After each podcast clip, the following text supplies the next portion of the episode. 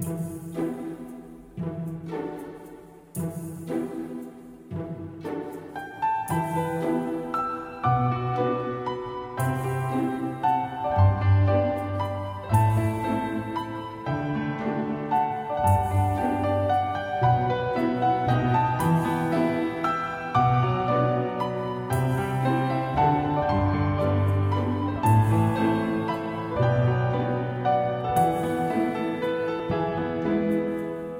Hello，大家好，欢迎收听本期的漫谈日本啊，我是船啊。那今天呢，给大家讲一些有关于日本的禁忌啊，因为大家经常呃可能会去日本游玩嘛，或者有的已经在日本待了很待了一段时间了，然后这些禁忌呢，可能你们呃平时在天朝。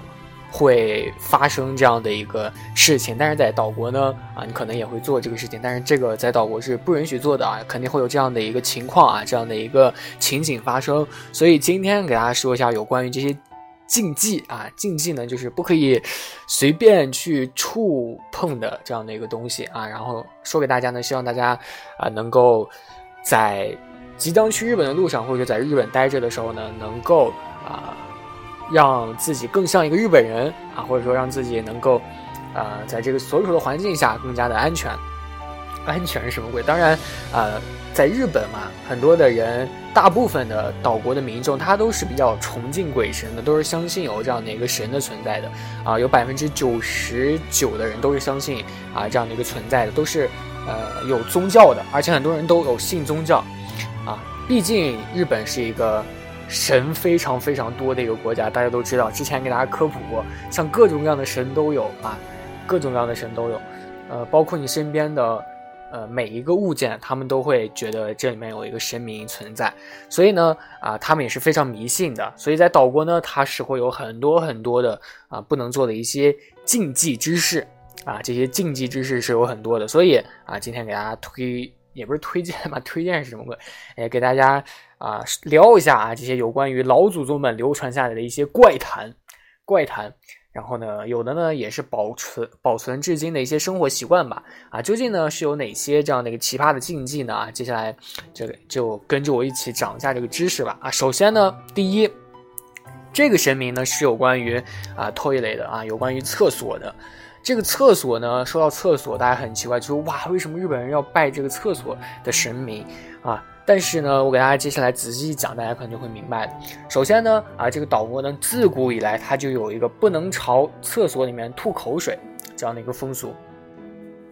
呃，因为在天朝的很多的一些景点吧，或者说人的一些习惯啊，可能就是呃，有时候喉咙不舒服，可能就会去厕所去解决啊，或者说去卫生间。但是呢，在岛国啊，它是不能朝这个。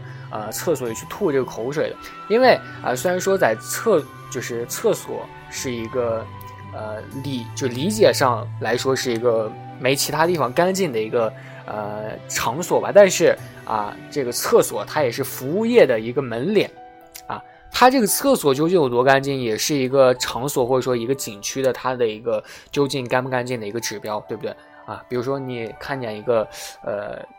就是景点非常非常的漂亮，但是你去了发现这个景点里的这个厕所、卫生间啊很脏很脏，你也不会对这个景点有多大的一个好的一个印象，可能就会大打折扣的这样的印象啊。所以呢，这个厕所有多干净，就代表了这个店或者说这个景区是有多么尊重客人啊。在日本呢，啊，虽然说每个地方都是有这样的一个服务业的一个这样的一个规则，但是在日本呢，他把它当成了神。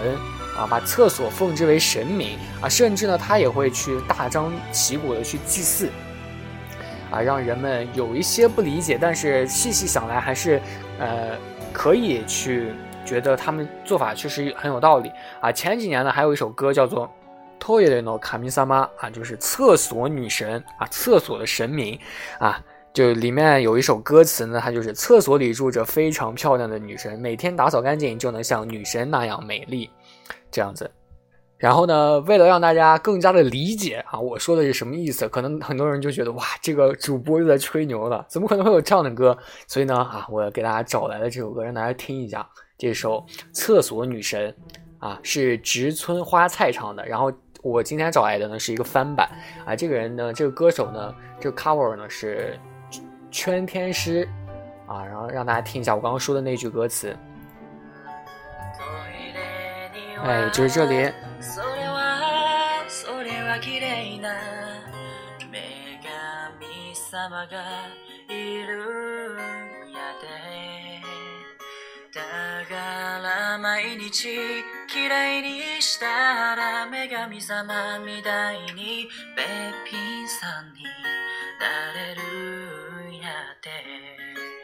对不对？没有错吧？没有骗你们吧？确实是有这样的一首歌的，啊，厕所女神。而且呢，这首歌竟然还如此的好听啊！我第一次听的时候，其实也被震惊到了，就是说他们竟然创作了如此好听的一首歌啊！所以呢，这可不是我空穴来风啊，真的是有这样的一个民间的传说的。啊，就是你厕所里是住着非常漂亮的一个女神的啊，还是女神，不是男的啊，所以每天把它打扫干净呢，也就相当于给这个女神啊每天洗脸，每天去化妆了这样子，啊，据这个传说呢，啊，临产期的这个妇女呢，啊，一定要集齐啊三个神啊，才能诞生这个小宝宝啊，他们呢分别是灶神啊，灶神呢写作荒神样啊，口金萨玛。啊，荒神样，啊，还有呢，第二个神是扫把神啊，扫把神呢就是就是，啊，就是扫把神，写作呢竹神样啊，哈哈，可以看不上吗？啊，竹神样，竹呢就是扫帚的这那个那个字，哈然后第三个神呢是厕所神啊，刚刚说的这个厕所神，写作呢变所神样啊，读作呢变就看不上吗？啊，其中呢这个厕所神呢，她是一位女神啊。这个女神呢，她为什么要做厕所神？为什么是女神啊？她呢是非常非常爱干净的。她只用出声呢，就出声就发出声音，她就可以喝退污垢。所以呢，如果大家啊得罪了她呢，你出生后的这个小孩呢就会长得非常非常的不好看。所以呢，在日本的传说里，就是必须要集齐这三个神，你才可以生出非非常非常 kile 啊，还有 kakui 的呃小孩子。啊所以呢，对于这样的一个女神的居所，你还敢吐唾沫吗？啊，你还敢吐口水吗？当然是不可以的。所以呢。呃，我严重怀疑当时这个我妈怀我的时候，可能这个对厕所神可能大不敬了吧，可能没有好好收拾厕所 啊。当然了，除了这个怀孕期间呢，你需要对这个厕所神毕恭毕敬的。你产后的第三天或者说第七天，你还要去抱着自己生下的孩子呢，去厕所去还愿啊。这个呢，啊，有一个专有的名词叫做嗯，叫做 s e c h i m a i 啊，写作血饮餐啊，它呢就是对。关照过的厕所神表示感谢啊，非常感谢生下了这样的一个漂亮的孩子。从此以后呢，我也会多多的啊尊敬，多多的啊恭敬你了，就这样的意思。这个呢，就是其中的一个传说了啊，要对厕所神毕恭毕敬啊，这个是第一个传说啊。寂静呢，就是不能朝这个厕所吐口水啊，这样的一个寂静。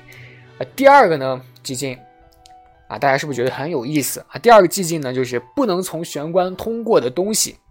不能从玄关通过的东西，因为玄关大家都知道嘛，就是出入家门时的必经之路，相当于一个走廊了啊，必经走廊啊。这个唯一不能从这里通过的东西呢，大家可能啊，这个东西其实也是理所当然的。这个东西呢，就是棺材，因为这个玄关呢是日常生活出入的地方啊。可能很多人说神经病啊，为什么会有人把这个东西抬到玄关里来啊？但是。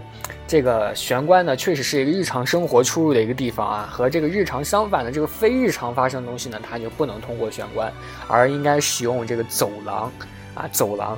比如说呢，家里来的贵客啊，这个时候呢，你就不能让他使用日常生活出入的位置，而应该就是在走廊去邀请他走入家中。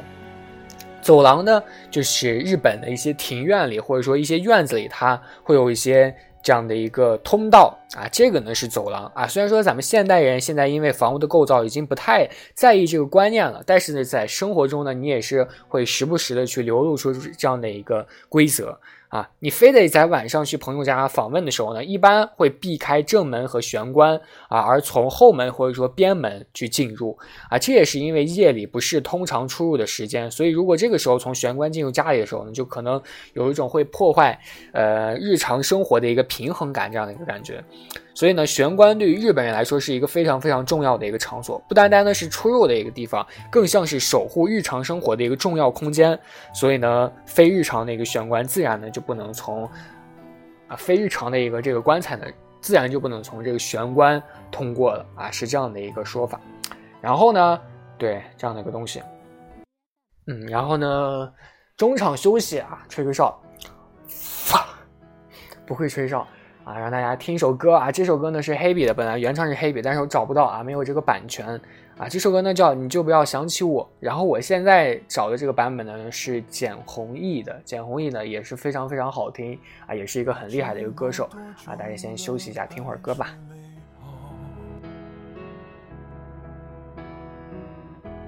感觉全世界都在窃窃嘲笑。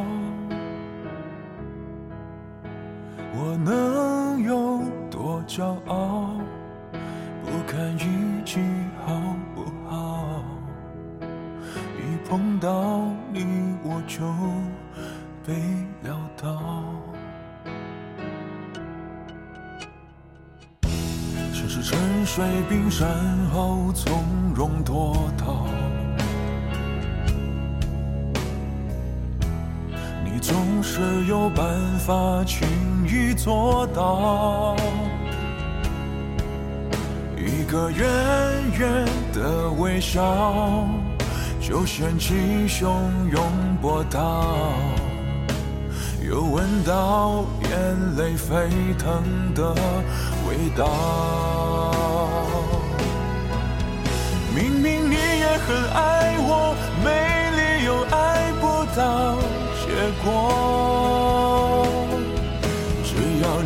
不懦弱，凭什么我们要错过？夜长梦还多，你就不要想起我，到时候你就知道有多痛。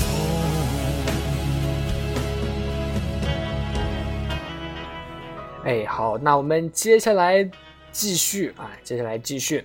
然后呢，呃，刚刚给大家说到的玄关以及这个厕所啊，都是家里常居住的两个地方啊。接下来就跟大家说一下有关于自己身体上会呃有的一些部位啊，然后是一些寂静。这个寂静呢，其实也常常在吧。其实不止这个岛国会有，可能天朝也会有这样一些传说，就是夜里不能去剪指甲，啊，夜里不能剪指甲，可能确实就是在哪儿都会流传的一个禁忌啊。在日本是这样有一个说法啊，魑魅魍魉大家都知道吧，在啊咱们天朝呢这四个字是比较难写的，也算是一个经常会在小说中出现的一些剧情啊。这个魑魅魍魉。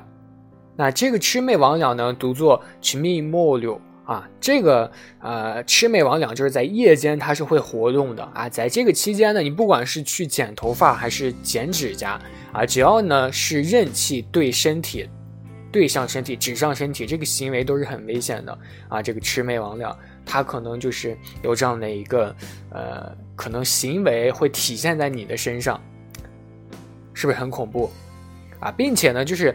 呃，有这样的一个说法，就是你的拇指，拇指呢是接触灵的一个场所，因为很多啊日本的神棍，大家可以现在拿起自己的手来看一下，很多日本神棍都说自己的大拇指就是这个关节啊，第一个关节和第二个关节中间不是有两条线嘛，一般都会会有两条线的，两条这个呃纹指纹啊，这个指纹呢，他们称为佛眼。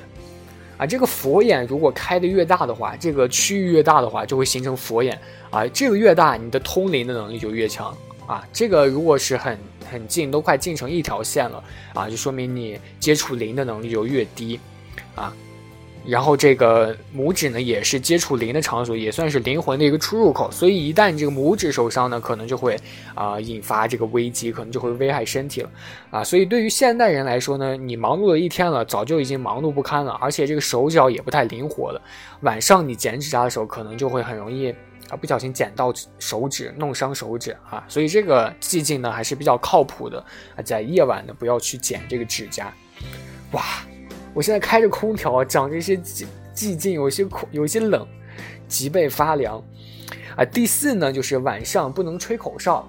啊，不能吹口哨这个呢，可能也算是一个经常会聊到的一些话题啊，也算是日本自古以来流传的一个禁忌啊。关于呢这个呢，它有很多很多的解释，就是晚上你吹口哨可能会引来蛇，还有会引小偷进门，会看见鬼啊。不说了不说了，虽然说这个说法各异吧，但是总之它都会出现一些令人害怕的一些东西。不过细想的话，应该是没有人在晚上吹口哨吧，或者说跟跟着一群蛇这样的一个怪事吧。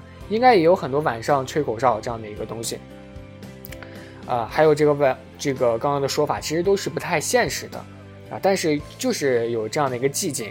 啊，那但是为什么这些寂静还是会流传至今呢？啊，其实呢，就是因为古代的日本人呢，他是为了禁止人们在晚上发出一些嘈杂的声音而传出这样的一个寂静，就晚上很烦，很多人就是在晚上唱歌啊或者吹口哨，就是闹得旁边的人很烦，然后呢，就有个。邻居，这个邻居就暂且称为小王吧。啊，这个小王呢，小王八呢，不是小王呢，他就很烦旁边这个邻居唱歌，每天晚上会发出一些奇怪的声音，啊，就是鼓掌的声音。每天晚上会有旁边的邻居会发生鼓掌和这个拍肚皮的声音，就很奇怪，他就很烦，就为了他们禁止发出这样的声音，就编出这样的话，然后一传十，十传百，结果呢，就利用了人们恐惧和讨厌的的东西的这样的一个心理，啊，加强了这样禁止的一个强制力吧。啊，这样的一个东西，啊，当然了，很多人就有疑问，就是为什么晚上不能发这个嘈杂之声呢？因为啊，第一呢，是我刚刚说的那个编编出来的一个故事，可能就是确实觉得烦吧。第二个呢，就是这个还要追追溯到这个平安时代阴阳道的一个宗旨，这个宗旨呢叫做阴阳道。啊，在那个平安时代呢，啊，那个年代呢，夜晚是一个人心不安的一个时间。啊，咱们天朝其实也有这样的东西，看过《仙剑奇侠传三》三呸，看过《仙剑奇侠传三》。啊的人们可能知道，就是看过那那段剧情啊，火火鬼王那段剧情，就是晚上可能就会出来抓人，啊，属于阴阳界的这样的一个魑魅魍魉，可能就是潜伏在人类的这个恐慌之中，伺机而动，然后呢，就对，然后就可能就会发生这样的一个危机，啊。所以这个口哨呢是人类特有的声音，其他的动物基本上是不能发出这个口哨的。所以这个口哨呢也有一种就是为了呼唤某人而发出的一个声音。所以晚上你吹口哨呢可能会唤醒身边潜伏的一些小鬼们。因此呢古人们也将这个寂静啊禁忌啊描述的十分的恐怖，也是有一定的理由的。还好我刚刚没有吹响这个哨子啊，而且我也不太会吹，不会吹这个哨子。又响了，我的电脑响了，连响了三声。这是什么原因啊？对，然后今天的这个四个禁忌啊，就给大家讲完了。四个禁忌给大家讲完了，然后这期节目不太适合在晚上听啊。然后希望大家呃听完之后不要觉得恐怖，因为这些确实就是流言蜚语啊，传来的一些传说。不过也也要相信它这个东西，宁可信其有，不可信其无啊。这个跟就是对其他人不好的事情，最好是不要去做的。啊，这样的一个东西，然后呢，今天的漫谈日本呢，有关于啊岛国的流传的四个禁忌，我就给大家讲到这里了啊，希望大家能够学到一些知识啊，当然呢，这些知识学不学得到都没有没有所谓了啊。现在放的这这首呢是这个田馥甄的《Hebe》的这个，你就不要想起我的一个伴奏啊，因为实在找不到它的原唱了啊。最后的这段时间呢，给大家放放这首伴奏吧，然后这个伴奏大家可以跟着一起唱。我看我会不会唱这首歌，找找一下歌词，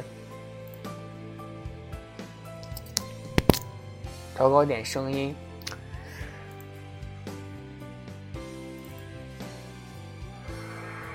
不对不对，不是这首。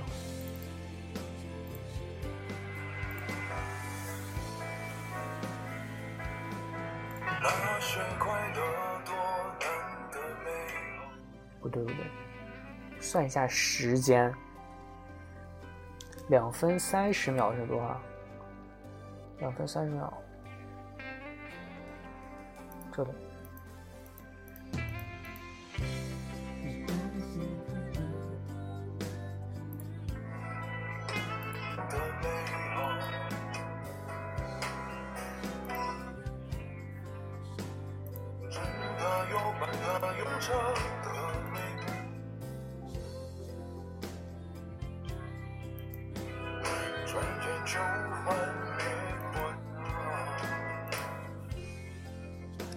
哇不会唱不会唱。